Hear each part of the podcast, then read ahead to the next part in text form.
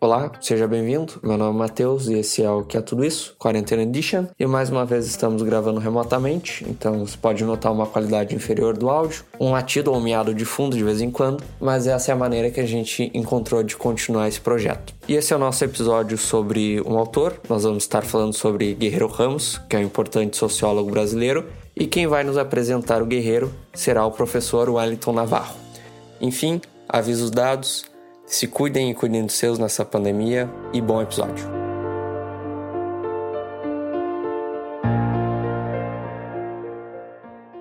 Wellington é formado em Sociologia pela URGS, é também mestre em Educação pelo programa de pós-graduação em Educação da URGS e atualmente é doutorando em Sociologia junto ao programa de pós-graduação em Sociologia da URGS. Então, seja bem-vindo, Wellington. Obrigado por aceitar o convite.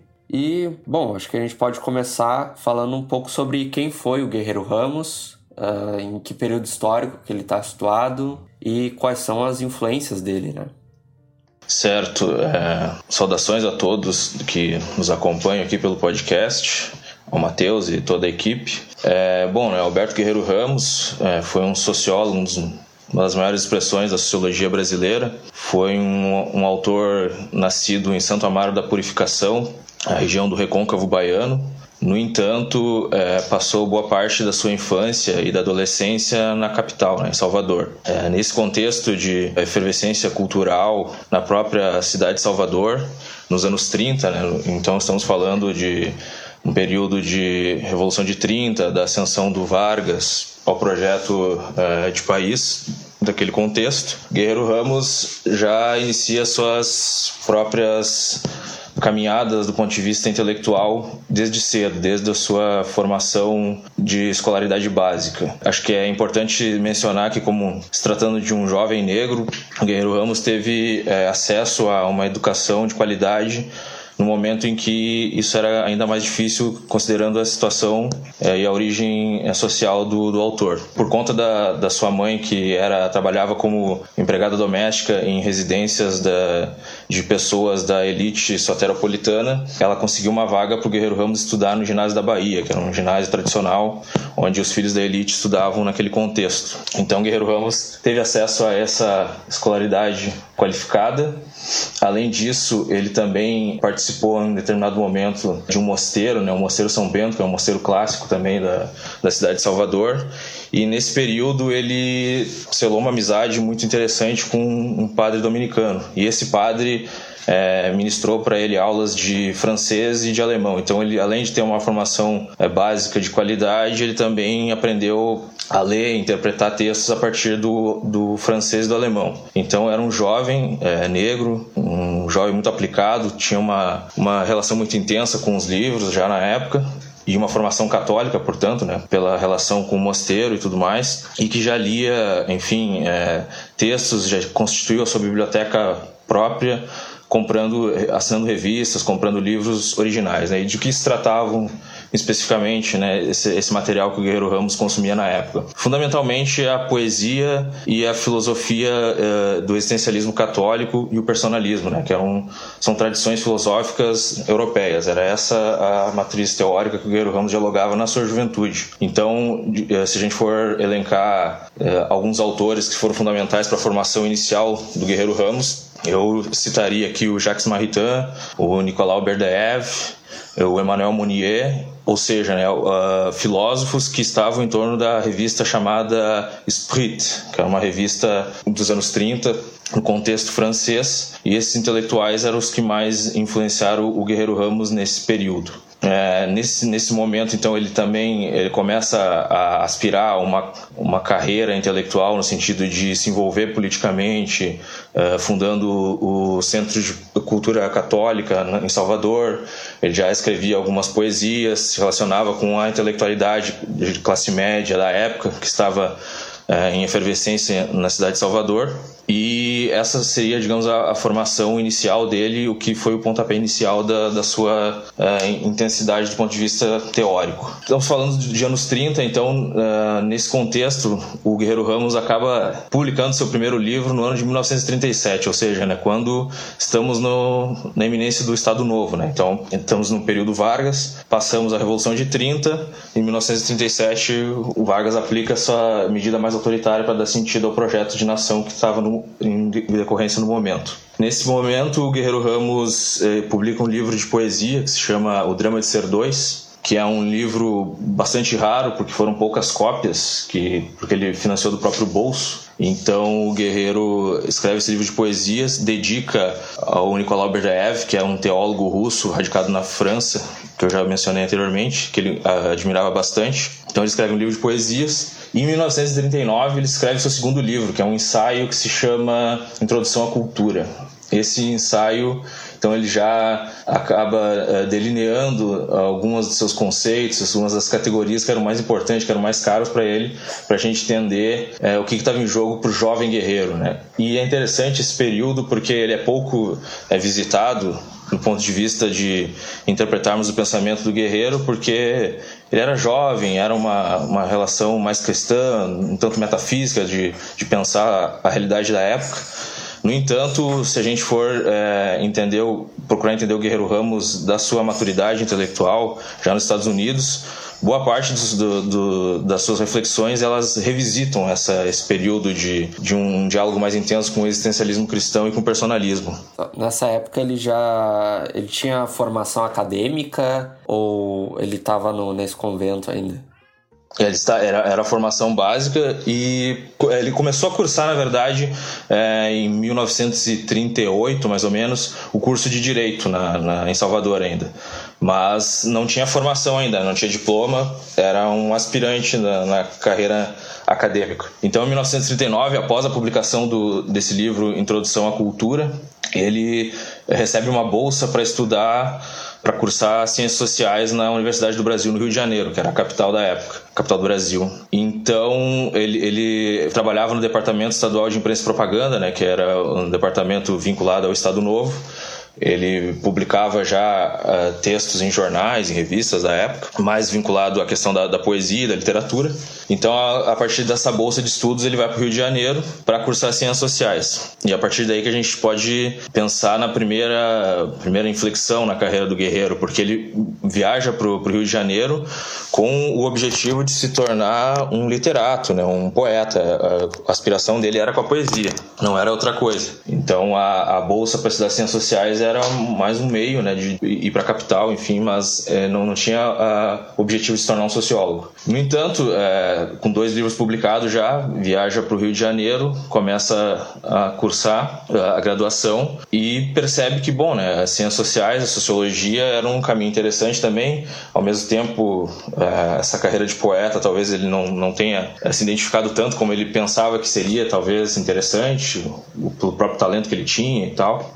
E ele passa a investir na carreira de sociólogo. Ele se forma em ciências sociais e também em direito, que ele tinha havia iniciado o curso de Direito no, em Salvador, ele termina a graduação de Direito também no, no Rio de Janeiro e, e, fica com as duas graduações. E aí lá por 1942, mais ou menos, ele já é um sociólogo. E a partir disso a gente pode começar a pensar né, na, na, carreira do Guerreiro Ramos, propriamente na sociologia. É, o que, que acontece nesse período? O, o que, que era mais tradicional para um jovem intelectual e que era, como Guerreiro Ramos, um, um, leitor de diversas línguas, alguém muito culto, que tinha uma capacidade intelectual muito intensa, é, ele já, desde a sua, da sua juventude, dos 17 anos, ele já ministrava aulas particulares, ele era muito procurado, ele tinha um talento, de fato, para ciência que era muito grande. Então, quando ele termina sua graduação no Rio de Janeiro, ele já recebe o convite também para se tornar professor de sociologia na Universidade do Brasil. Então, ele concorre a duas vagas, tanto para a cátedra de sociologia quanto para a de ciência política. Todavia, ele acaba é, sendo preterido nas duas vagas. A vaga para a cátedra de ciência política ficou com Vitor Nunes Leal e a de sociologia com Luiz Aguiar da Costa Pinto. Né? Então ele, por algumas razões, inclusive a questão racial, né, por ser negro, enfim, ele acaba sendo preterido nessas, nessa disputa. E o que, que qual é o caminho que acaba aparecendo nesse sentido para o Guerreiro Ramos? Ele ainda havia alguns contatos pessoais, ele não queria voltar mais para Salvador, porque a, por conta da bolsa ele teria que regressar após o término do curso. No entanto, mudou a, a gestão do, do, Departamento Estadual de Empresa e Propaganda no próprio, a própria Bahia na época. Então ele foi demitido antes de voltar para Salvador. Por conta disso, ele aliou já com o objetivo dele de permanecer. No entanto, ele precisava de um emprego, precisava sobreviver, precisava continuar investindo na sua carreira na capital do Brasil na época. O que ele conseguiu foi ser indicado para trabalhar em departamentos do, do serviço público. Né? Então a carreira dele no funcionalismo público ela se dá a partir da sociologia e isso que é interessante da, se a gente pensar outros autores, porque o Guerreiro Ramos ele concilia essa questão de ensino e pesquisa a partir da, do exercício do, do cargo no funcionalismo público. Então ele vai se tornar um técnico em administração na época, esse é o, é o cargo que ele ocupa, mas ministrando cursos de sociologia para funcionários da, dos departamentos no qual ele começa a trabalhar. Então nesse período em 43. Sim, Pode nessa falar. época ele, ele atuava como funcionário público e ele dava cursos na, na, na instituição que ele trabalhava ou ele dava cursos fora da instituição, por exemplo, como a gente tem. Como a gente tem hoje normalmente, sim, um professor que decide dar um curso por fora, né? No caso é o próprio professor que procura público e faz marketing no seu curso, enfim. Uhum. É, acho que eventualmente ele também é, ministrava cursos né, de modo independente, a partir de alguns convites, mas é, o que vai consolidar essa relação dele de ensino e pesquisa no funcionalismo público são cursos para os quadros da instituição na qual ele estava inserido mesmo. Né? Então, ele, por exemplo, quando ele trabalhou no Departamento Nacional da Criança, no qual ele desenvolveu suas pesquisas sobre mortalidade infantil, puricultura, ele ministrava cursos de sociologia para médicos que faziam parte dessa instituição também. Né? Então, era geralmente cursos voltados para os próprios quadros do, da instituição que ele pertencia. É, bom, então ele dá sentido à carreira dele de sociólogo nesses espaços. Por conta disso, ele tem uma carreira então tanto distinta né, e mais acidentada do que outros intelectuais da época. E as duas instituições que marcam bastante essa formação do guerreiro é o Departamento Nacional da Criança e o Departamento de Administração e Serviço Público. Né? Foram as duas instituições da qual ele se tornou técnico de administração e atuava como sociólogo também. Ao mesmo tempo, ele publicava né, texto na, nas revistas dessas instituições, então ele promoveu a carreira dele de sociólogo a partir desses espaços. Por conta disso que ele é um, um autor também muito utilizado, né, que é uma referência forte na área da administração pública, da administração de empresas, né, toda uma carreira na administração, que ela começa né, fundamentalmente nesse período, né, ali que ele começou a dar os primeiros passos e pensar teoria das organizações, enfim, essas questões todas já começam a reverberar né, nesse momento. Então estamos falando de anos 40, né, final da Segunda Guerra Mundial, já início dos anos 50. Eh, em 1952 ele já também passa a ministrar eh, cursos e disciplinas na Fundação Getúlio Vargas, que é uma outra, uma outra instituição que vai acolher o Guerreiro Ramos né, na, na, sua trajetória. E nesse período, uh, o que mais vai se tornar decisivo para a formulação teórica do Guerreiro Ramos é a questão do nacional desenvolvimentismo. Né? Então, além desses cursos nas instituições da qual ele fazia parte, ele começa a estabelecer interlocuções com outros intelectuais que têm um projeto em comum de pensar o Brasil e pensar o desenvolvimento do, do capitalismo, enfim, né, de, de, superar a questão do subdesenvolvimento, que era o tema que estaria, estava em voga nesse contexto de anos 50. Né? o Juscelino Kubitschek, como presidente, vai ser a expressão máxima desse projeto de, de país. Então, uh, nesse período, além de Fundação Getúlio Vargas e de algumas outras instituições, o Guerreiro Ramos começa a formar outros círculos de intelectuais que acabam se institucionalizando, que seria a maior expressão disso o ICEB, que é o Instituto Superior de Estudos Brasileiros, que foi fundado em 1955. É, o ICEB tem toda uma história. Daí que surgem os isebianos históricos, né? ICEBianos históricos. Isso, exatamente. Que o, os ICEBianos, eles são. É, a origem deles é o, as reuniões que aconteciam no, no Parque Itatiaia, que então começou com, com o chamado Grupo Itatiaia, que envolvia Hélio Jaguaribe, o Guerreiro Ramos, Nelson Werneck Sodré, enfim, havia uma série de, de autores que uh, estavam pensando o Brasil a partir desses paradigmas na época e investiram né, nessa, nessa produção teórica em conjunto era um grupo bastante diverso, né, que reunia desde pessoas que tinham uma orientação mais liberal, né, de, um, de, um, nacionalismo não tanto do ponto de vista revolucionário, nacionalismo mais reformista, enfim, não era um, um, grupo coeso do ponto de vista teórico e político, eh, assim como haviam eh, marxistas como o Nelson Werneck Sodré, mas que estavam pensando em comum a questão do, do, do, do desenvolvimento né, do país. Então, a partir daí surgiu o ICEB, começando com o grupo Tatiaia, depois se forma o IBESP, e por último o ICEB, né? São, essas são as três fases até chegarmos em 55 no ICEB. Uh, não, só, só ia perguntar que ele tem uma. que no, no, artigo que tu fala, ele tem uma. ele participa da, de atividades do Teatro Experimental Negro, é isso? Ah, sim, sim. E daí E mais tarde ele assume a direção do Instituto Nacional do Negro. Uhum. Acho que a gente podia comentar um pouco essa, essa passagem dele, uh, esse engajamento, então, com também mais tarde com a agenda política do movimento negro uhum, no Brasil. Certo. É, o, uh, o envolvimento do Guerreiro com o movimento negro da época, né, final dos anos 40, início dos anos 50, ele, ele recebe o primeiro convite para participar do teatro experimental uh, em, se não me engano, em 1948. É, ele já era um sociólogo que se colocava como intelectual público, então ele já publicava em muitos jornais importantes da época. É, ele já tinha uma, uma presença na imprensa, na, em entrevistas, etc. E pelo fato de ser um sociólogo negro, isso chamava a atenção do, do movimento negro da época, principalmente do Abdias Nascimento, que já, já conhecia ele de algumas outras experiências. E ele tinha o interesse de, a partir desse diálogo né, de, um, de um sociólogo que fosse trazer um ponto de vista científico de legitimar as próprias ações do, do, do teatro experimental e do movimento negro da época, né? ou seja, né, para de fato uh, reconfigurar, dar um sentido mais interessante às próprias formulações, não que não fosse interessante, mas tem toda uma legitimidade quando você está dialogando do, do ponto de vista científico. Então, o Abdias faz o convite para o Guerreiro Ramos para ele participar, conhecer a, a, organização. No primeiro momento, o Guerreiro Ramos não tem tanto interesse, então ele não se coloca como à disposição na, a partir do primeiro convite. No entanto, em 1949, um ano depois, ele acha que é interessante de fato, até porque ele já havia escrito alguns textos pensando em literatura latino-americana e mencionando a questão racial, então já, tinha, já era uma preocupação dele na época. Por exemplo, o Guerreiro Ramos ele é o primeiro, até onde a gente tem registro, o primeiro autor brasileiro a citar José Carlos Mariátegui numa revista teórica no Brasil. Ele fez isso em 1943, eh, na revista Cultura Política. Então. Mariátegui é um autor marxista, né?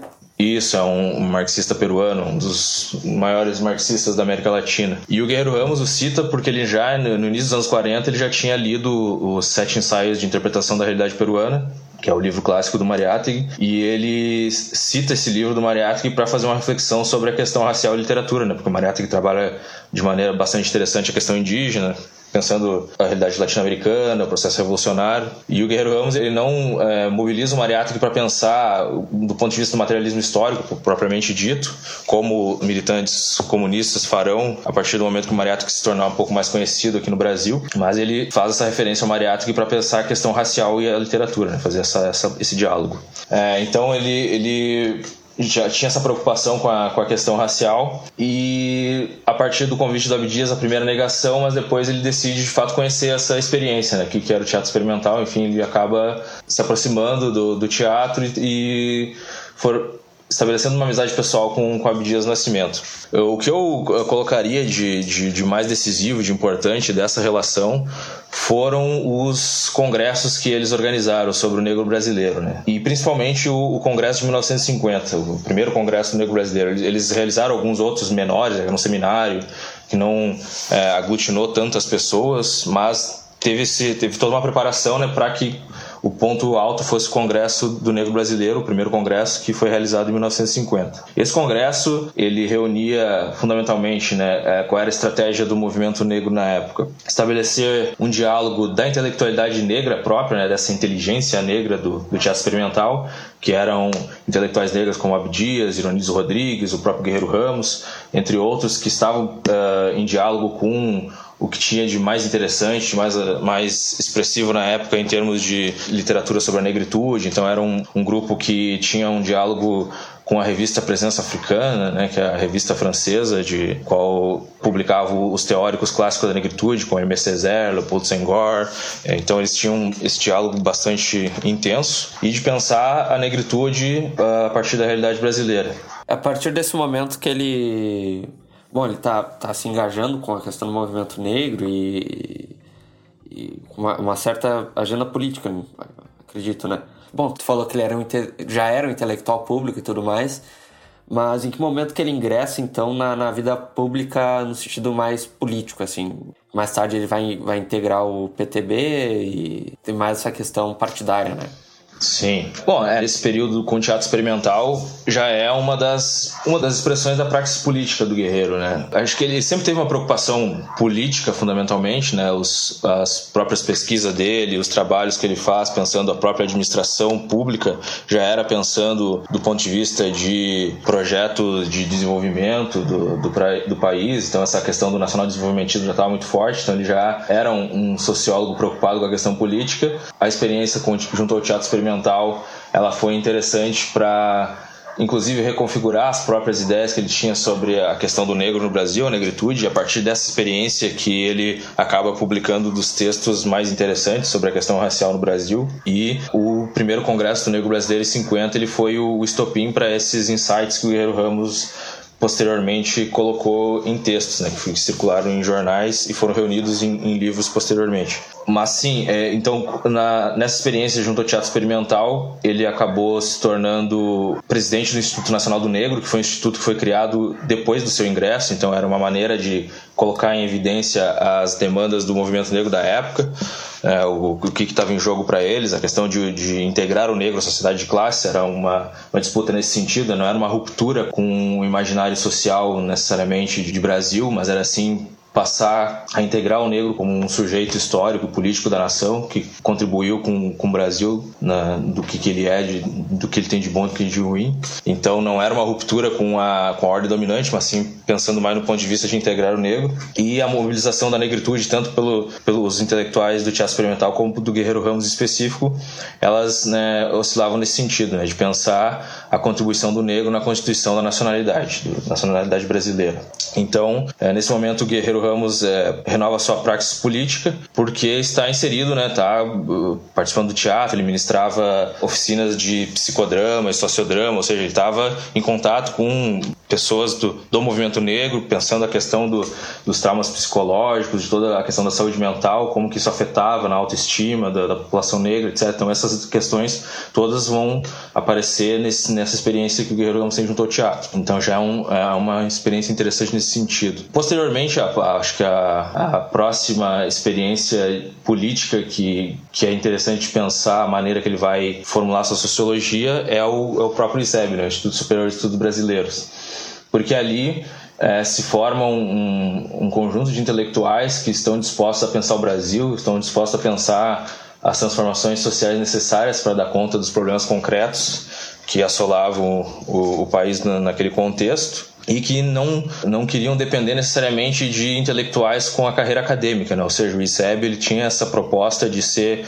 um centro de estudo, de pesquisa, né? de extensão, né? de ensino. Ele ministrava curso para uh, eh, militares de, de, baixa patente, praças, né? cabo, soldado, sargento, ministrava curso para professores de, de, escola pública, professores universitários também, mas enfim, era, era uma, uma instituição muito mais abrangente no sentido de, de circulação das ideias e tinha esse, essa proposta de pensar um nacional desenvolvimentismo, a transformação do Brasil, inclusive o tema da revolução. Né? Então, uh, o ICEB ele tem dois períodos, que são o dos ICEBianos históricos, que é de 55 a 58, e posteriormente de 58 a 64, que é a segunda fase do ICEB. É, o Guerreiro Ramos ele foi um dos fundadores, ele fez parte desse, dessa instituição de 55 a 58, e uh, quando ele uh, abandona a instituição, quando ele rompe com esse círculo de intelectuais, que ele parte para a carreira política partidária. Então ele ele considera que era necessário é, entender o Brasil fora da, do, da cátedra de, de sociólogo. Ele disse que ele já tinha atingido a consciência máxima possível de entender o Brasil a partir das atividades que ele exercia até então.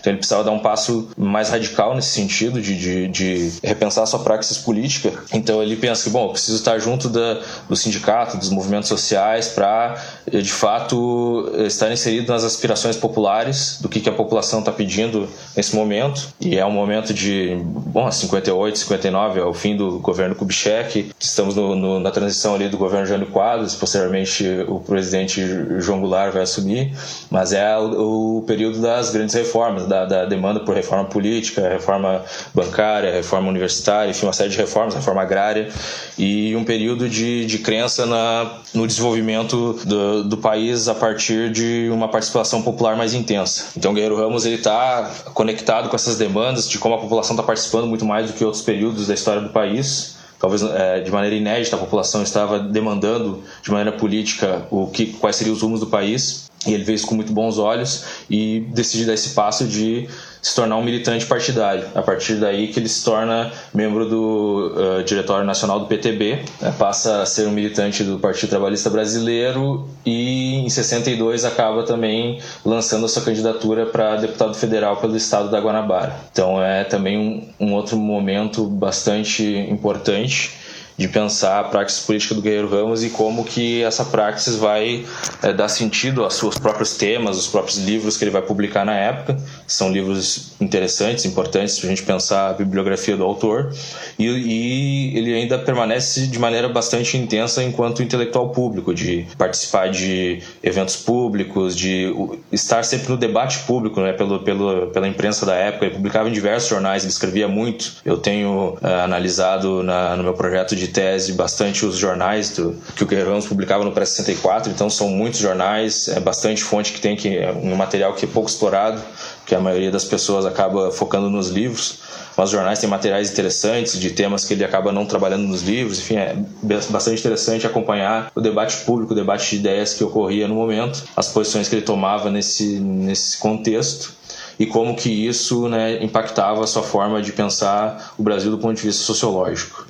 E ele vai, vai atuar tanto como intelectual público quanto militante político até 64? Como é que fica com a questão do golpe militar e tudo mais? Sim, ele atua enquanto militante do PTB a partir de 59, que é o ano que ele assume, ele rompe com o ISEB em 58, no final de 58, ali por dezembro. Em janeiro de 59, ele já assume duas colunas políticas em dois jornais diferentes, no qual ele começa a trabalhar suas ideias, o que, que ele tinha mais em mente de, do que, que era importante pensar no momento. Então, ele vai assinar a coluna Vanguarda Popular e a do ponto de vista nacional, em dois jornais distintos, que são uh, textos bastante interessantes, que vão é, ser o lastro que, de, de, de, teoria que, que vai preparar os livros que ele publica de, nesse momento, de 59 a 64, até o, o momento do golpe. E sim, ele, ele concilia essa militância política com a atividade de sociólogo, né? tanto na Fundação Getúlio Vargas quanto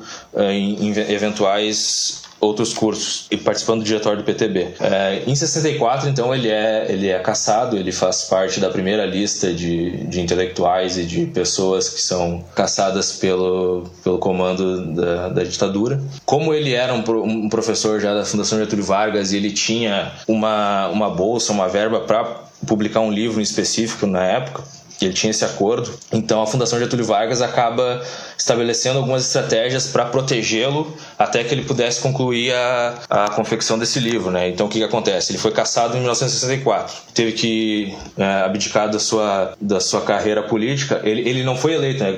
como eu comentei que ele fez a campanha em 62, mas ele não conseguiu voto suficiente para ser eleito, mas ele foi suplente do Brizola. E quando o Brizola se torna governador, ele assume no lugar do Brizola a cadeira de deputado federal. Então ele, ele atua como parlamentar durante nove meses, mais ou menos, né? de, de meados de 63 até o golpe de 64 em abril. Né? Então, com, com, com, a cassação, ele não pode mais atuar como intelectual público, ele não pode mais publicar em jornais, não pode aparecer, enfim, ele tem toda uma série de problemas por conta disso. No entanto, ele tinha esse, esse acordo né, dessa verba com a Fundação Getúlio Vargas para publicação de um livro, que é o livro que se chama, na época tinha o título de Administração e Estratégia do Desenvolvimento, que é considerado um compêndio de administração latino-americana, é um livro bastante importante, enfim, um livro é, bem teórico, já não está mais tratando tanto das questões uh, políticas da época, mas mais no sentido mesmo da teoria das organizações. É um livro bem interessante.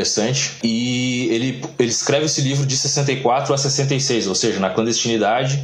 Ele tinha uma sala que reservaram para ele na própria Fundação Getúlio Vargas. Ele tinha um carro que ele podia se deslocar de maneira sempre cuidadosa, enfim porque não podia aparecer em público, então ele tem essa vida intelectual na clandestinidade para publicar esse livro especificamente pela Fundação Getúlio Vargas. Então, na, na, medida que ele termina a publicação do livro em 66, ele fica dois anos com essa dedicação exclusiva de escrever esse livro. Depois da publicação, ele vai para os Estados Unidos, né? então ele vai para o exílio, ele já tinha, enfim, a, própria família eh, sofreu algumas ameaças, enfim, estava uma situação bastante incontornável aqui para ele permanecer no Brasil. Então, a partir de 66 ele vai para os Estados Unidos e no, nos Estados Unidos ele de fato consegue consolidar essa carreira de, de um professor acadêmico, né? Lá ele vai ser referência nos departamentos de uh, administração e sociologia, para pensando na América Latina, enfim, dá aula na pós-graduação e tem toda uma carreira consolidada que ele não havia uh, conseguido aqui no Brasil, né? Em termos de uh, academia e universidade, porque ele teve essa, essa, sempre essa questão de ser um outsider, né, de ser alguém mais deslocado, não aceito e ter que fazer a,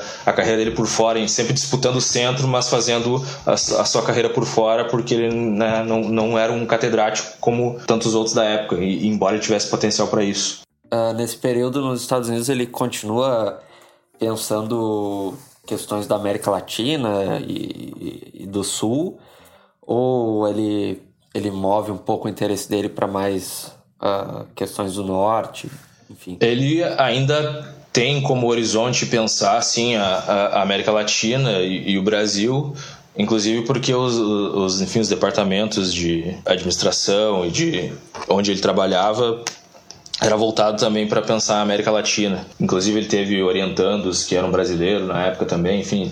Ele, a, a, preocupação ainda com, com o Brasil e a América Latina ela permanece. No entanto, né, ele está no, no centro do capitalismo da época, ele acaba dialogando com as referências teóricas da, daquele contexto, daquele espaço. Ele, ele, ele também tem a ciência de que ele foi derrotado politicamente, isso também a gente não pode deixar de considerar na, que, que contribuiu para que ele tivesse outras formas de pensar o Brasil, a América Latina. Então ele vai permanecer com um certo interesse, sim. No entanto, ele está pensando a partir de outros referenciais. Então ele está dialogando agora né, com Habermas, com Giddens, que eram autores que não eram tão, tão interessantes ou tão caros para ele na época, não, não tinha tanto esse interesse. Ele vai, vai dialogar também com a escola de Frankfurt, ele vai estabelecer o, o, o diálogo com outras referências e, consequentemente, outras reflexões né, que, que não estavam na ordem do dia no, na efervescência política do pré-64 na periferia do capitalismo. Né? Então, vai ter uma, uma, outra maneira de lidar com isso. Por exemplo, a questão do nacionalismo, ele vai recuar em relação a esse sentido, né? Ele vai pensar algo mais no sentido de sistema mundo, algo próximo que, por exemplo, o Emmanuel Wallerstein pensa, né? A teoria do sistema mundo, ele já estava é, refletindo a partir desses paradigmas quando ele está nos Estados Unidos. Então, ele pensa uma sociologia não no marcos mais do Estado-nação, mas no engajamento com o mundo. São outros termos, né? Pensando ainda, voltando para alguns problemas latino-americanos e brasileiros, mas a partir de outros referenciais. Né? Então, tem uma uma mudança né, nas chaves interpretativas em alguma medida, mas né, não podemos dizer que o Guerreiro Ramos deixou de pensar o Brasil ou coisa do tipo, né, como às vezes acabam comentando, de fato ainda tinha essa preocupação, e tanto é que com a anistia depois, nos anos 70, ele volta a participar de, de eventos no Brasil, volta a restabelecer relações uh, com universidades, instituições aqui do Brasil, e acaba inclusive organizando a pós-graduação em administração na Universidade Federal de Santa Catarina. Então ele já foi preparando a sua volta, enfim, e ainda pensando nos problemas daqui. Ele volta para o Brasil ou ele permanece exilado? É, depois da anistia ele volta, ele restabelece relações, começa a participar de, de eventos e, e a de fato permanecer no Brasil por um tempo, volta a, a estar de, de corpo presente no, no Brasil. É, mas não, não, não acaba acontecendo uma volta oficial, né? Ele ainda acabou se dividindo entre Brasil, e Estados Unidos, né? Ele vinha aqui, ficava um tempo, É, e como ele acabou é, ficando doente, ele teve esse câncer que foi fulminante e acabou levando a, ao óbito. Então aí foi justamente nesse momento de reaproximação, né, que ele havia restabelecido essas relações e estava com, com projetos a desenvolver do ponto de vista teórico, científico aqui no Brasil, a partir da, tanto da administração como da sociologia. Então ele retorna né, em alguma medida, se divide entre Brasil e Estados Unidos, mas quando ele fica doente ele volta para os Estados Unidos para poder se tratar e acaba falecendo nos Estados Unidos. Então uh, ficou essa meio que dividido assim. Então acho que a gente já deu uma, uma biografia bem completa de quem é quem é o Guerreiro Ramos.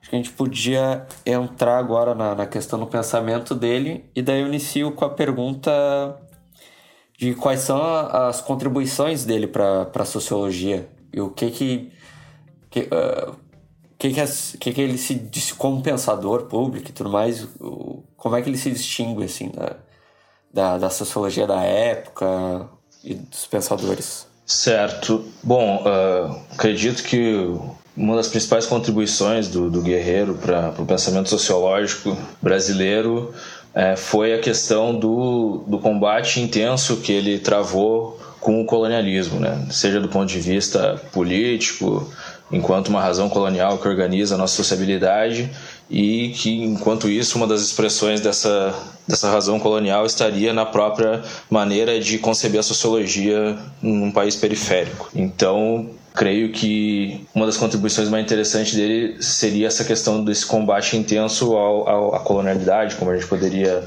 né, mencionar em termos mais contemporâneos. E de tal forma que ele já nos anos 50 adiantou uma série de, de questões, né, de, de problemas que é, intelectuais, sociólogos, cientistas políticos do século XXI deram outros nomes, mas que ainda é um problema permanente que ainda é necessário um tratamento específico. Eu diria que nesse, nessa, nessa, nessa trajetória dele de de combate à, razão colonial, é, o Guerreiro nos propõe um modo de fazer sociologia cuja a sistematização disso vai estar no, no livro dele chamado Redução Sociológica, que é uma das contribuições acho que mais importantes dele, que é o que ele chama de método, é o método redutor, mas que isso já estava presente no, modo dele habitar a sociologia antes da, da publicação do livro que ele de 1958. Então, o Guerreiro Ramos, por exemplo, ele tinha uma distinção entre o que, que seria a sociologia em ato e a sociologia em hábito. Acho que isso é é uma, uma categorização importante para entender é, a, a, contribuição teórica do autor. Porque o que, que ele colocava nesse sentido? Que uma coisa é você ser educado em sociologia, você ler os clássicos, né,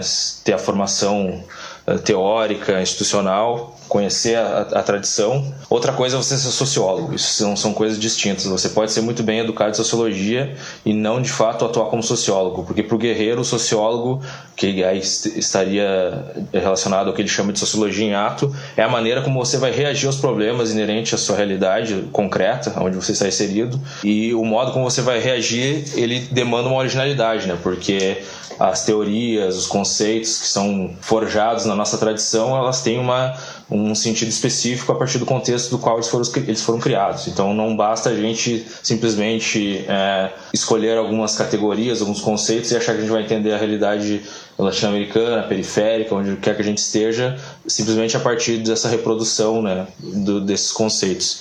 Então, a, o modo como você vai reagir aos problemas é o que está em jogo, é aí que está a originalidade do pensador. E uma das questões que, que também evidencia essa preocupação do guerreiro é a própria linha do tempo que ele coloca, em alguma medida, do que, que é, é a sociologia no Brasil, né? Porque quando a gente vai via de regra, estudar como é que se consolida, como é que surge o campo sociológico das ciências sociais no Brasil. Geralmente, os marcos que se estabelecem para a gente pensar essa história é os anos 30, a partir da fundação da USP e da Escola Livre de Sociologia e Política, né?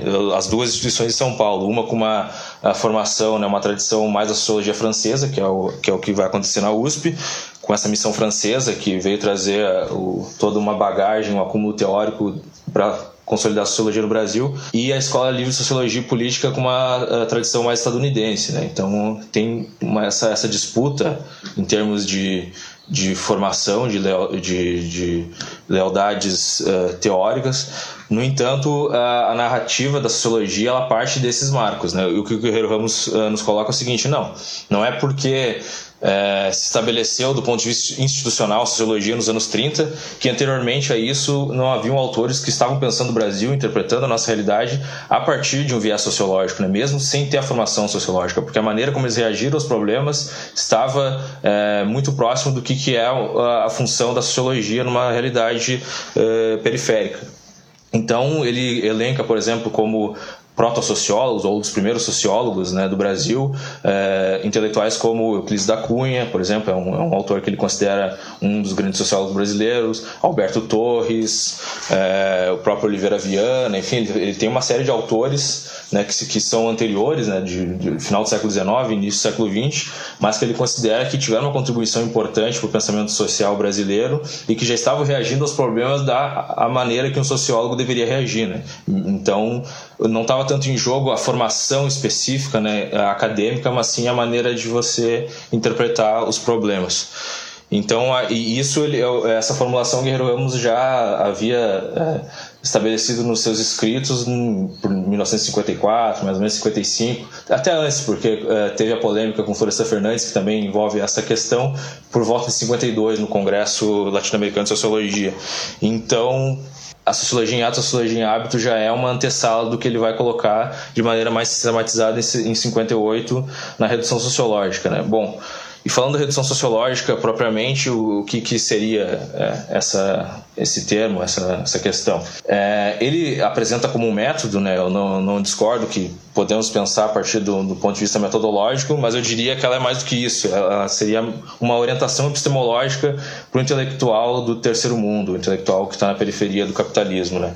Porque quando ele é, publica a redução sociológica em 1958, o que está mais em jogo para ele seria essa relação do intelectual periférico com o conhecimento produzido nos países centrais. Né? Então, no, em, em, última instância, Europa e Estados Unidos. Então, a premissa básica da redução sociológica seria essa assimilação crítica do conhecimento alienígena, como era o termo que eles usavam, né? do conhecimento produzido nos países centrais e que ele teria rigorosamente o caráter subsidiário para a gente pensar a sociologia no Brasil ou em qualquer outro país da, da periferia do sistema.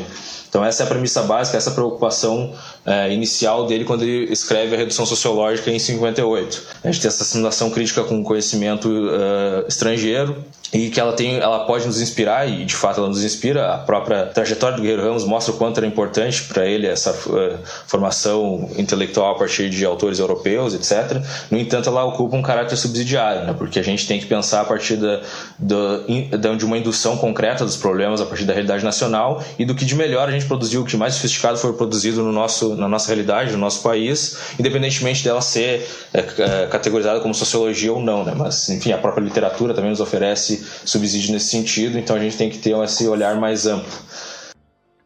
Uma coisa que. Uma... Cara, não, não é uma, uma, uma, uma, questão sociológica propriamente, mas uma coisa que quando, quando eu ouço tu falar sobre essa questão de, de, de assimilar teorias do norte de uma forma crítica ou, e de pensar na, na realidade brasileira, né? Um exemplo que me ajuda a pensar isso é, mais recentemente, esses estudos do, do, do, do Imperial College na questão da, da pandemia, né? Tu, tu, tu tinha um, uma, um número que tu que são teorias que foram formuladas no norte por uma questão por, dentro de uma da, pensando na sociedade do norte. Eu acho que mais especificamente Estados Unidos. Agora não sei bem.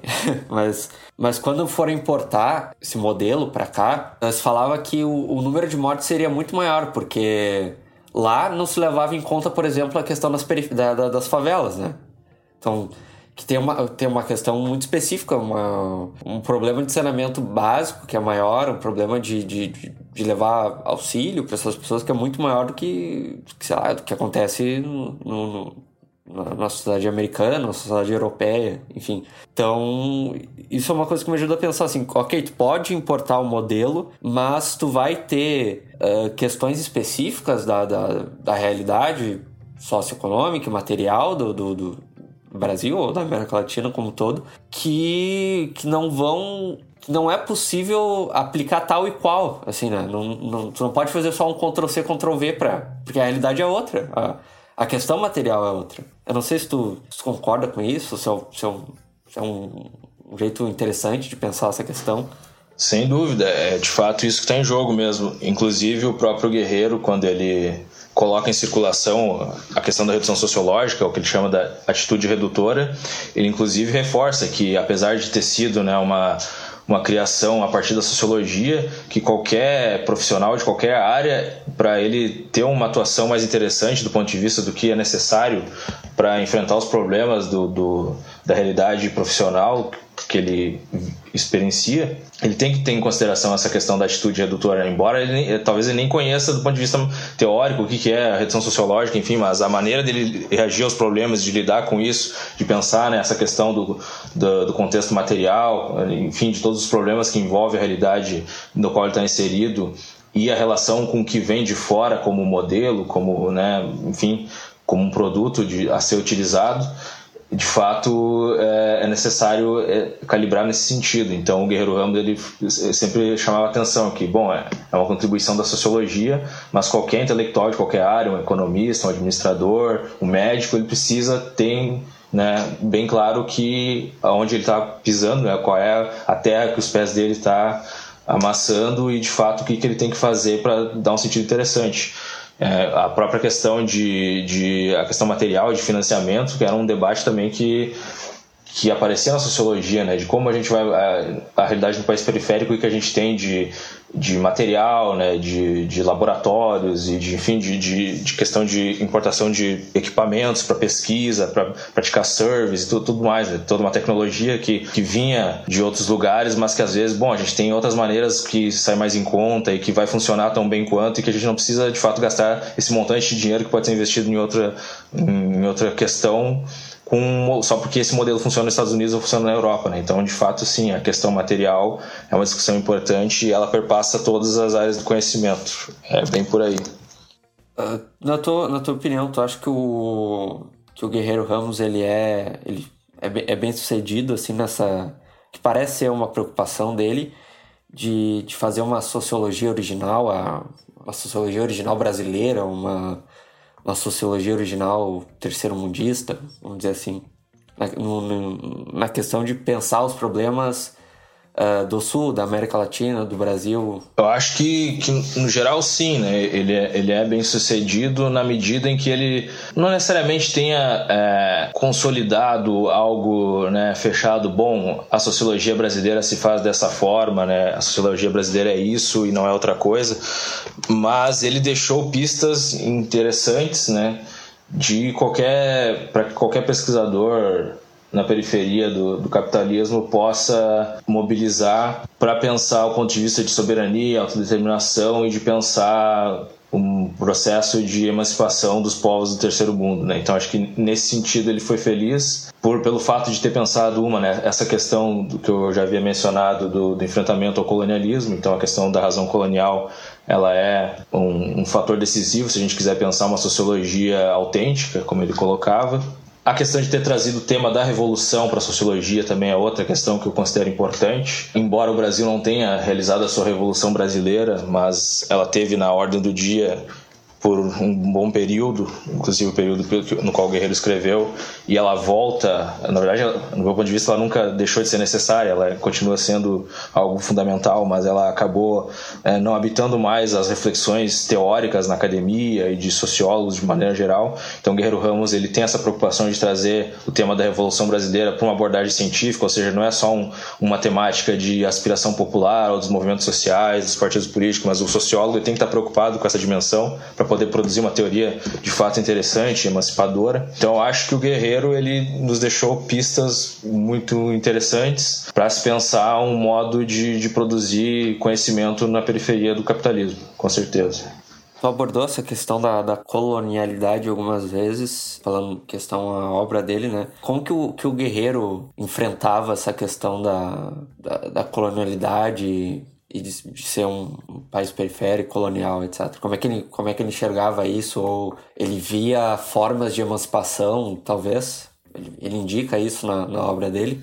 É, sim, é, ele vai é, transitar nesse, nessa conjuntura política, por exemplo, né, de, do pré-64, mais propriamente dito, se a gente for pensar um, um, um contexto de efervescência política no Brasil, para poder é, responder a tua pergunta de como que ele pensava a questão da, da do colonialismo.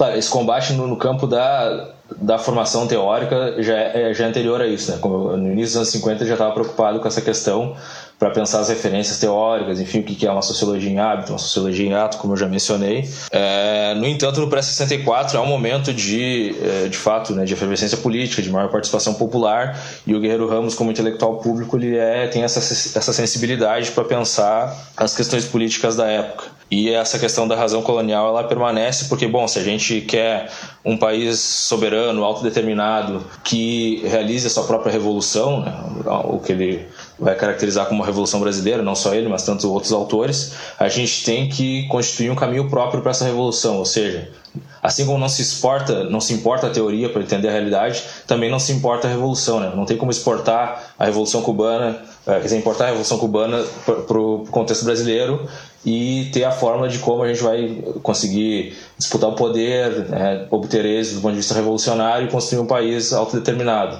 Assim como a Revolução Russa também, to todas as revoluções elas foram de caráter nacional. Então Guerreiro Ramos entendia que é, esse combate à razão colonial ela, é, ela deve ser feita não só no campo da, das ideias do ponto de vista da ciência, da academia, mas também na prática política. Então os partidos também estariam, deveriam estar atentos a isso inclusive os partidos de esquerda, propriamente, que era o campo no qual ele se inseria, né, numa esquerda brasileira da época. Então, é, ele vai ser um, um, autor muito crítico do, do PCB, né? ele tinha, teve todo um debate público de o quanto o PCB, a despeito de se colocar como uma vanguarda de uma revolução brasileira, ele considerava que estava muito a reboque do que o, a, o Partido Comunista da União Soviética estabelecia como que era mais correto, então tinha toda essa relação com a Terceira Internacional. Ele até, no meu ponto de vista, exagerava um pouco da, nesse, nessa avaliação que ele fazia do, do, próprio PCB, mas, no entanto, ele não, não deixava de ter razão nesse, nesse sentido de ter essa atenção né, permanente de, do quanto a gente está construindo um caminho próprio, quanto que a gente está inserindo inserido no contexto nacional, na cultura nacional brasileira, e aí vem a cultura negra, toda a questão que ele já conhecia, estava inserido, e de quanto que isso é decisivo para, de fato, eh, construirmos uma via revolucionária, um projeto de emancipação, e o quanto que, de fato, a gente estava condescendente, enfim, ao que estava acontecendo em outros espaços do, da sociedade.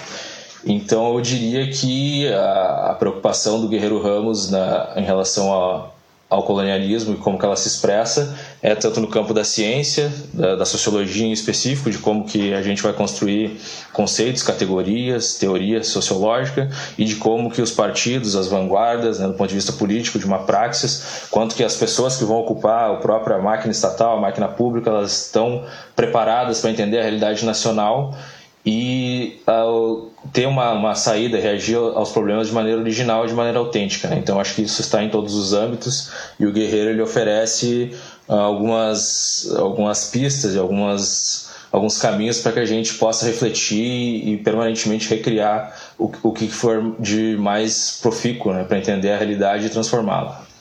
Falar uma questão interessante, tu uh, pincelou ali a questão da, da, da, da cultura negra. Uh, se, eu, se eu não me engano, o Mariátegui, que, que tu, tu falou de, de, ser um intelectual que, um, que ele leu e tudo mais, uh, o Mariátegui, ele, ele dá uma importância para a questão das, das populações indígenas do Peru na questão de ter um, uma, uma emancipação nacional e tudo mais, né? De não ser mais uma colônia, ele vai, ele, se eu não me engano, ele ele bota essa questão dos indígenas como o meio pelo qual a, a, o Peru vai se emancipar, né?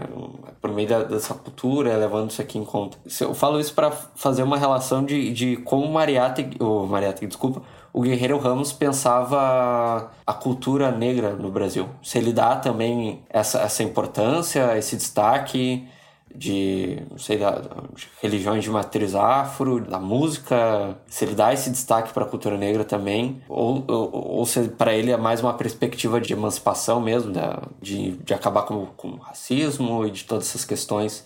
Não sei se eu fui claro. Uhum, acho que eu entendi. É, bom, né, assim como o Mariátegui, de fato, ele tinha essa preocupação com a questão indígena, de pensar um, o próprio socialismo indo-americano, né, de pensar o protagonismo do, dos povos incas na, na, construção de um socialismo, e que ao mesmo tempo isso não seria uma volta ao passado, às formas comunalistas de que os indígenas viviam, né, então seria de fato a construção de algo inédito a partir já do acúmulo de experiências né, de organização dos próprios indígenas e de esse encontro com outros povos que constituíam o, o Peru. É, o Guerreiro, eu diria que tem uma, uma preocupação parecida, sim. É, de fato, ele, tanto na sua experiência de militância junto ao movimento negro, como reflexões posteriores sobre a questão do negro, a questão afro-brasileira, ela vai estar presente.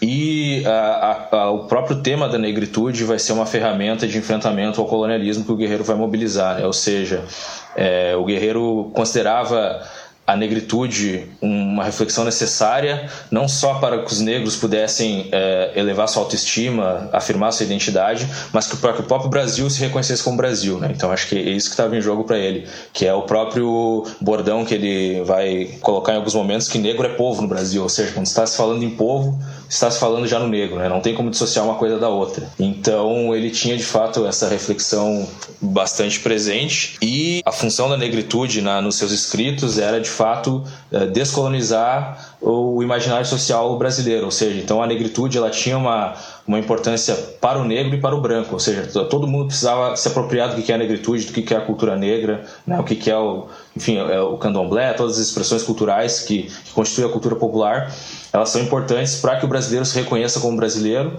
para que ele de fato possa né, se aceitar e, e, visualizar um caminho mais interessante para pensar a sua sociabilidade e ao mesmo tempo olhar menos para a Europa, né? porque essa própria lógica de você importar o que eles chamavam da sociologia enlatada, de importar conceitos, ou do ponto de vista político, de você é, usar como é, exemplo muito engessado experiências revolucionárias de outros países e achar que aqui a gente tem que seguir esse caminho. Então, a partir da negritude, é um caminho caminho de você descolonizar esse imaginário, essa forma de, de refletir sobre esses problemas. Então, de fato, a, a negritude exercia essa função e ela era pedagógica para o povo de maneira geral, né, para que ele se reconhecesse como povo. Então, não era uma questão no sentido de é necessário afirmar uma identidade negra para o negro se reconhecer e, de fato, se colocar como um povo autônomo. Isso também é uma das expressões, é uma das etapas, uh, certamente, mas se a gente for pensar uh, de maneira mais ampla o que é o projeto do guerreiro, de pensar o, o, povo participando da política, o povo sendo protagonista da sua própria revolução, a negritude é uma ferramenta que nos coloca em marcha como unidade, né? seja uh, pessoas brancas né? ou, ou negras. Então, acho que a importância de pensar essas experiências do, junto ao movimento negro, experiências da cultura afro, ela estaria nesse projeto de pensar uma nação autodeterminada. Seria. Tu não conseguiria formar uma identidade nacional, vamos dizer assim, sem levar em consideração ou sem se apropriar da cultura negra, da música, da arte, da religião. Você entende bem? Seria isso. É, é, quer dizer, claro que é um ponto principal da identidade nacional, né? Seria isso? Sim, é exatamente isso aí. Tanto é que eu acho que o texto, o texto seminal que ele publica é, em, no início dos anos 50, acho que 55, se chama Patologia Social do Branco Brasileiro, né? ou seja, ele dialoga com esse conceito de patologia que ele vai revisitar inclusive o próprio Durkheim, né, que é um clássico sobre a questão da, do conceito de patologia na, na sociologia. E o que está em jogo para ele nesse, nessa reflexão é que, bom, né, o, o, branco ele se ele constrói a sua subjetividade olhando para a Europa. Então, na medida que ele está olhando para a Europa o tempo todo, que ele está sempre se, se lendo como branco e ele está no trópico, ele está num país majoritariamente negro, né, enfim, além da população indígena, é uma presença muito forte da, da população negra. Então, para que ele consiga se, se afirmar como branco, ele tem que estabelecer uma relação patológica consigo mesmo, ou seja, ele tem que cada vez mais inferiorizar o negro, ele tem que tematizar o negro, considerar um elemento exótico do lado de fora da nação, né, para que ele se sinta uh, cada vez mais como branco. Né? Esse é o exercício patológico que as elites brancas, enfim, as classes dominantes acabam tendo que exercer. Então, por conta disso que a negritude é importante para descolonizar não só as elites, a classe dominante, mas para que o povo possa se enxergar como povo, com aquilo que ele tem de mais de potente, de mais sofisticado, que é a sua cultura, a sua contribuição intelectual, literária, enfim, todas as questões que você já mencionou, e cada vez mais, uh, cada vez menos, quer dizer, olhar para a Europa para poder construir a sua subjetividade. Né? Então acho que é, é de fato esse o caminho que ele nos propõe. Sim, se aceitar se aceitar como latino, praticamente, porque sei lá, pega o cara mais, mais branco aqui do, do Brasil, se ele for para os Estados Unidos ou se ele for para a Europa, ele vai ser visto como latino, ele não vai ser visto como branco, né? Exatamente. Tanto é que o, o Guerreiro Ramos, quando ele é, escrevia branco nos seus textos, própria patologia do branco brasileiro, o branco está sempre entre aspas, né? Porque ele sempre dizia, né? Bom, é branco por, pelos padrões que vocês estabeleceram aqui, né? Mas fora, nenhum de nós é branco. Então, o Brasil é um país mestiço por excelência, ele colocava, né? Então, é a partir disso que a gente tem que pensar nossa subjetividade, nossa identidade enquanto povo. Bom, a gente citou várias vezes essa questão da periferia, no norte, do, do, estar no norte, no sul global, perdão. Mas o que que faz uh, um autor ser um autor periférico? Quer dizer, basta basta tá, tá nessa periferia intelectual, basta ser um autor latino-americano ou tem algo mais? Tem que ter uma questão da, da originalidade, de tu pensar os conceitos não de forma enlatada, que nem tu falou, né? Da, não só trazer essa sociologia enlatada, mas para ser um autor periférico, tu tem que ter essa questão da originalidade, de pensar os conceitos frente à, à, à realidade própria do país, etc. É, sem dúvida, acredito que a, o esforço dele né, na sua trajetória intelectual é de pensar os desafios né, que nós temos enquanto intelectuais, pensadores do terceiro mundo e o que, que eh, nos caracteriza de fato. Então, indo pela, pelo que você colocou agora, né, não basta estar de corpo presente na, na, na, na periferia do sistema. Isso é um dos elementos, é claro, é importante, mas você tem que é, conhecer de fato, a, a estar inserido na, na, nas expressões culturais, populares, entender o que, que, é o povo, como é que ele se constitui aqui, a nossa história, né, a, a, nossa cultura, isso é, é importante, além de você ter uma uma educação e uma formação teórica que vai lhe aparelhar para pensar do ponto de vista sociológico, que é o caso do, do, Guerreiro, ou se for de qualquer outro autor em outra área do conhecimento. Então você vai, vai, vai ter essa educação, mas que você vai ter que sempre fazer essa assimilação crítica, como ele colo, colocou na, na redução sociológica. Né? Então não basta você estar de corpo presente, não basta você ser negro, por exemplo, para você entender de maneira potente a questão da negritude e de, de fato fazer da negritude uma arma, né, uma arma da teoria, como diria o Milcar Cabral, para enfrentar a, a razão colonial, a razão capitalista, enfim. Então você tem que ter um engajamento com o mundo, né, com a realidade concreta que você está inserido, entendê-la né, nos, nos, seus pormenores ou mais próximo disso, estar conectado né, com, com essa realidade e a partir disso você conseguir né, ter essa assimilação crítica do que for vir de fora e colocar como uma contribuição subsidiária e não decisiva para que você possa construir o seu quadro analítico, o seu quadro teórico. Então, respondendo mais objetivamente, não basta estar na periferia, mas sim você tem que vivê-la de maneira intensa e estar ciente de quais são os problemas concretos, né? como é que o processo histórico concreto se desenvolve aqui. Né? E assim como também complementando a, a, minha resposta, é um intelectual que não nasceu na periferia do capitalismo, não, que pode ter nascido na, na Europa, nos Estados Unidos, no, no norte global, ele pode é, muito bem assimilar os problemas, viver aqui e se tornar um, um intelectual que pensa a partir da, da periferia. Né? Também não, não, não é uma questão né, do ponto de vista essencial de, de, de, alguém que nasceu aqui, não tem uma determinação geográfica ou cultural especificamente, né? tem uma, um modo de estar no mundo, uma compreensão dessa realidade e a partir disso a busca de reagir aos problemas de maneira original, mobilizando o que tem de melhor na produção de conhecimento, seja que for produzido aqui, seja que for produzido em outros lugares. Né? Acho que é isso que de fato classifica um intelectual na periferia do capitalismo. Isso pode se traduzir até inclusive na, na escrita, né? Isso é uma, no artigo que escreveu, que a gente vai, vai, vai deixar como referência aqui na, na descrição. Um dos pontos que tu, tu aborda do, do Guerreiro Ramos, além desses que a gente já, já falou, que, né? o diálogo crítico com a teoria do norte, o, uma busca para uma, uma autonomia intelectual, para uma originalidade, né? É a questão da, da escrita dele. Então, acho que a gente poderia falar um pouco disso, sim, que é é uma questão curiosa, que é, é, é, tentar, até, até mesmo na, na, escrita, na maneira de se expressar, de trazer uma certa originalidade, não, não só se apropriar do padrão de escrita norte-americano ou europeu, mas criar algo, algo novo, algo próprio. É, o estilo literário do Guerreiro Amos, é, de fato, é algo bem interessante de, de refletir, assim.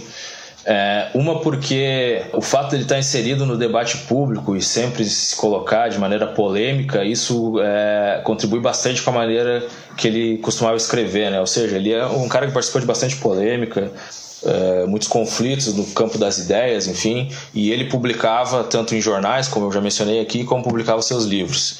É, e se a gente observar é, a maneira como ele escrevia no, no, jornal e a maneira como ele escrevia no, nos livros não tem diferença substancial, assim. É, é, basicamente o mesmo estilo, assim. Então isso também faz parte do próprio próprio projeto que ele tinha, de uma concepção que ele tinha que a sociologia, né, o padrão qualitativo do trabalho sociológico ele deveria ser avaliado a partir do, do modo como essa sociologia estaria disseminada de maneira mais popular possível, né? ou seja, né, quando a sociologia, os problemas sociológicos estivessem né, na ordem do dia dos trabalhadores, da população em geral, é a partir disso que você consegue verificar a qualidade de uma sociologia produzida num determinado país. Então ele tinha essa essa preocupação de, de fazer a sociologia não só apenas um, um saber acadêmico, um saber institucionalizado, que ficasse restrito à universidade, mas que de fato as pessoas pudessem organizar sua vida pessoal e coletiva a partir das reflexões sociológicas, de que um, sociólogo, de que um sociólogo como ele, que era um intelectual público, poderia contribuir.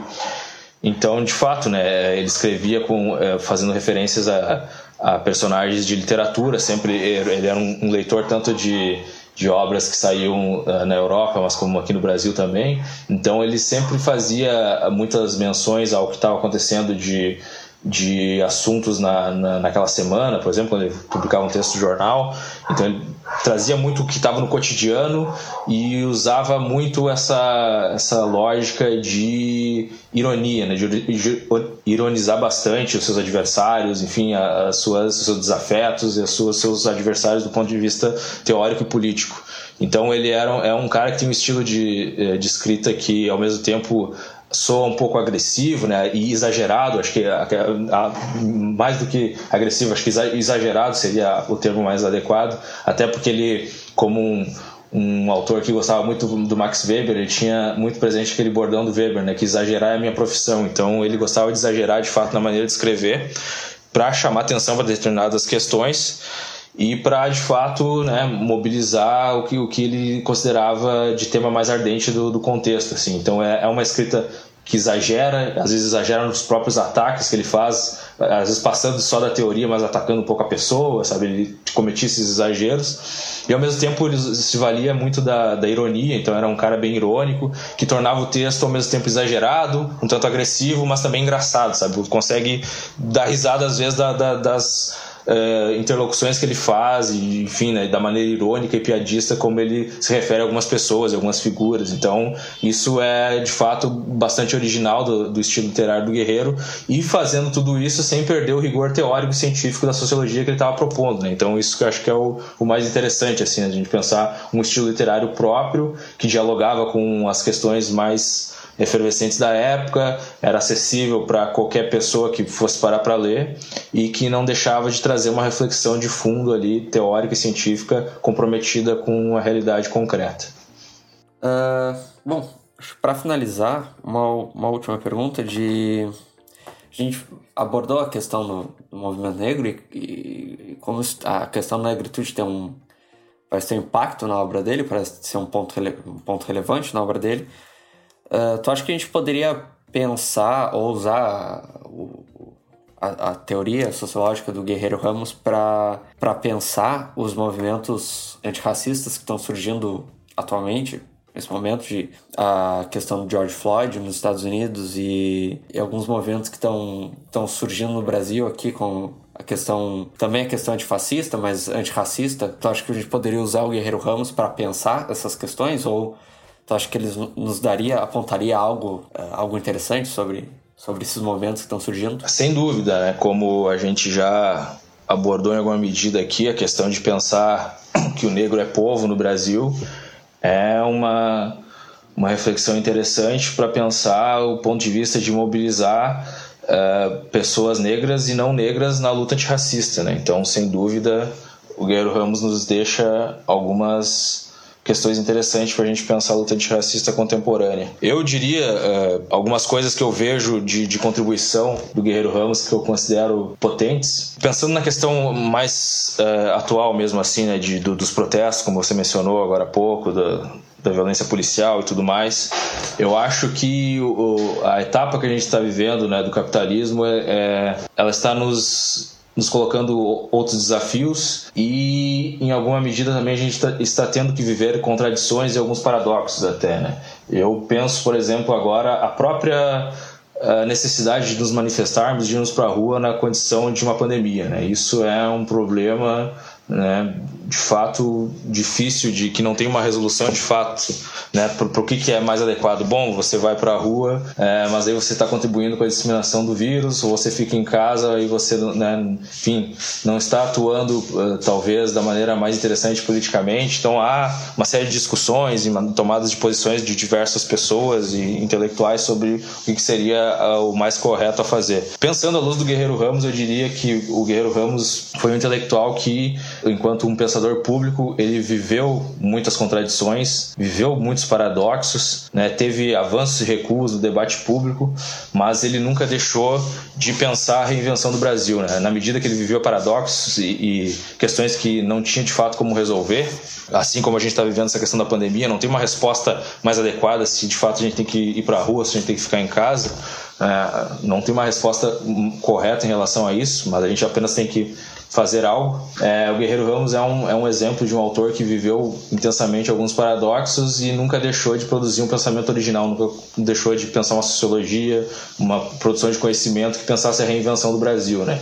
Então, enquanto um autor negro, periférico, eu diria que essa contribuição dele, de, inclusive até os últimos dias da sua vida, pensar que o Brasil foi uma, uma invenção que não deu certo, que precisa ser reinventado, que a gente precisa, de fato, né, nos debruçarmos em, em relação esse desafio é algo que eu considero relevante para a gente pensar os, os acontecimentos e toda a etapa né, desastrosa e horrorosa que o capitalismo está nos, nos, colocando como, como problema. Então eu diria que essa trajetória dele, né, enquanto pessoa, nos inspira a pensarmos essa questão do, da contemporaneidade. Tu teria algum, alguma literatura para indicar para quem quer conversar, saber um pouco mais sobre o Guerreiro Ramos? Sim. Tem algumas teses, dissertações que são bastante interessantes para a gente pensar uma aproximação com a obra do Guerreiro. E é curioso também, né, é, em termos de indicação, porque os livros do Guerreiro Ramos, boa parte deles é, não foram reeditados ou foram reeditados há muito tempo atrás. Então, os livros originais deles são um tanto difíceis de conseguir. Você tem que garimpar muito em sebo para conseguir adquirir esses exemplares. De tal modo que o que mais acontece mesmo quando alguém tem interesse em se aproximar da, do pensamento do guerreiro é começar por teses, dissertações, enfim, de, de pesquisadores que já estão há um tempo pesquisando a sociologia em mangas de camisa. Então eu, eu deixo como indicação o livro que se chama Personalismo Negro, do Muriatã Barbosa, que é um, um dos grandes intérpretes do, do Guerreiro Ramos, que é, defendeu a sua dissertação sobre Guerreiro Ramos lá por 2002, se não me engano, no início do, dos anos 2000. No entanto, esse livro ele teve uma, uma reconfiguração para ser publicado em livro e acabou sendo publicado em 2015. Então é um livro que é a recuperação dessa dissertação dele de mestrado que ele defendeu na USP mas né, com a publicação no formato de livro e algumas modificações. Então, esse é um livro que eu considero interessante. Tem um professor daqui, pensando né, no, na nossa própria universidade aqui, que é o professor Ariston Azevedo, na, na Escola de Administração, que é um dos grandes também conhecedores da obra do Guerreiro Ramos. Ele tem uma tese de doutorado que se chama Sociologia Antropocêntrica, que é uma, uma tese sobre a trajetória do Guerreiro Ramos, mas especificamente enfatizando essa formação filosófica inicial do Guerreiro Ramos, é do jovem guerreiro, então dos anos 30, ali pensando essa questão do, do existencialismo, do personalismo e como que isso contribui com o pensamento sociológico do Guerreiro Ramos ao longo da sua trajetória. Além disso, eu tenho uma, uma última indicação que é o livro da professora, ex-professora da Fundação Getúlio Vargas, que é a Lúcia Lipe Oliveira, que tem um livro chamado Sociologia do Guerreiro, que foi publicado em 95 ou 96, e que ela tem nesse livro, nos anexos, uma entrevista que o Guerreiro Ramos concedeu a ela na, na Fundação Getúlio Vargas de 81, ou seja, né, no, não, em 1980, foram nove meses antes do, do Guerreiro falecer, ele ele concedeu essa entrevista, então é acho que é uma das últimas entrevistas que tem registrado do Guerreiro Ramos no Brasil, é, refletindo sobre vários temas a partir de toda a sua trajetória. Então é uma entrevista muito rica, muito importante para entender as diversas nuances da, do seu pensamento, a complexidade do que ele estava propondo. Então é uma entrevista bem completa e que é fundamental assim para a gente se organizar e inclusive para quem tiver interesse em algum aspecto específico da, da carreira dele, por onde que a gente pode começar. Acho que eu deixaria essas três recomendações. Bom, Uh, acho que a gente conseguiu traçar um, um, panorama sobre a vida e a obra do Guerreiro bem, bem interessante, bem profícuo. E, bom, obrigado, Wellington, por ter participado, por ter aceitado o convite. Obrigado a vocês que nos escutaram até aqui. Lembrando que as, o artigo que o Wellington escreveu e, e demais referências vão estar aqui na descrição. É isso, obrigado e até o próximo episódio. Tchau!